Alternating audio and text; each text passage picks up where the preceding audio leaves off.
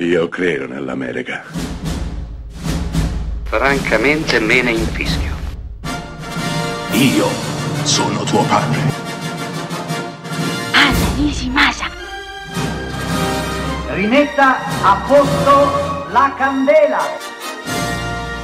Rosa bella. Bentrovati da Matteo Righi del podcast Degenerando Cinema. Il film di oggi è del 1991, è diretto da Ridley Scott e si chiama Thelma e Louise. Thelma e Louise è un film che nel 91, quando uscì, fece parlare di sé tantissimo. Si parlò di femminismo, si parlò di vendetta, si parlò di donne armate che si fanno giustizia da sole contro un mondo quello maschile, che le stava soffocando.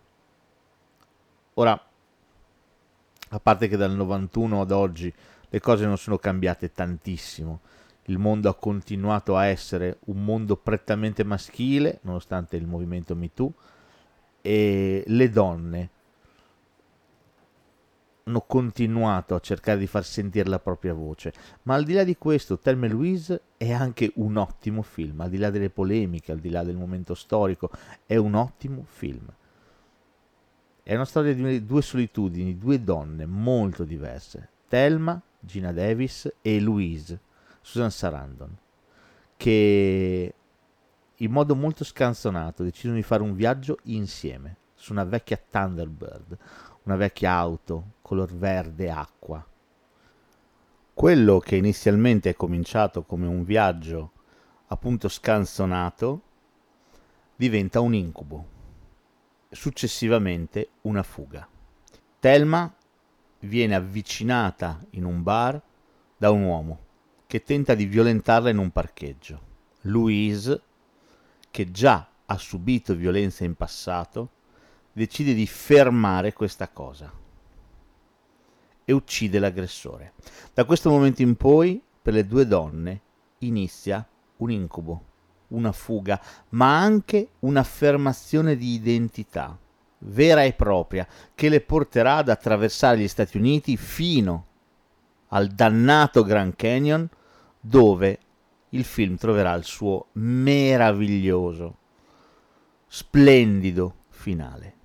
Thelma Louise è un film importante, è un film diretto da Ridley Scott che aveva già incantato le platee di tutto il mondo, aveva vinto tutti i premi con Alien, quel capolavoro assoluto, e Blade Runner, un altro capolavoro assoluto.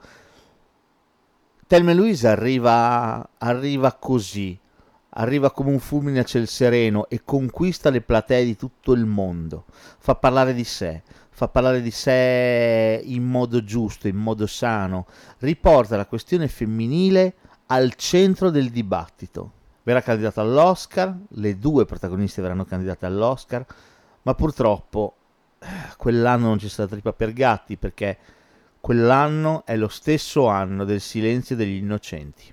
Quindi Thelma Louise passerà purtroppo in secondo piano da sconfitta dopo tutti questi anni quello che rimane è una storia, una storia di amicizia, una storia di solidarietà femminile, di empatia femminile.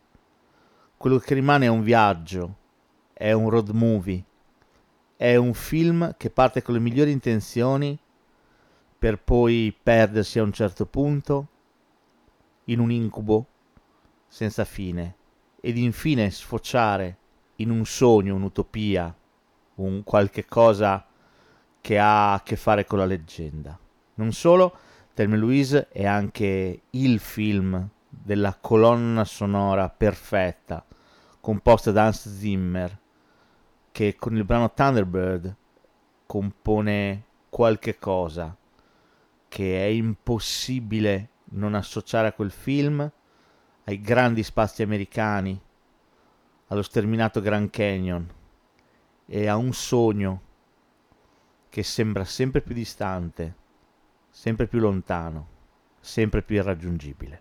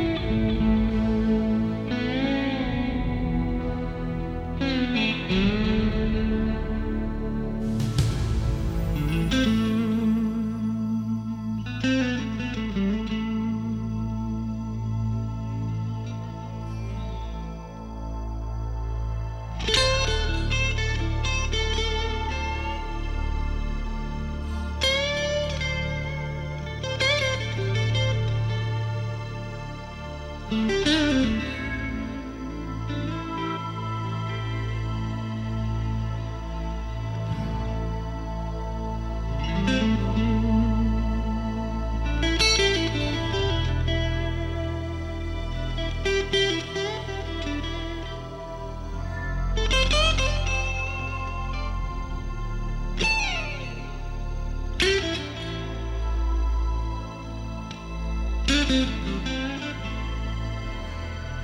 you.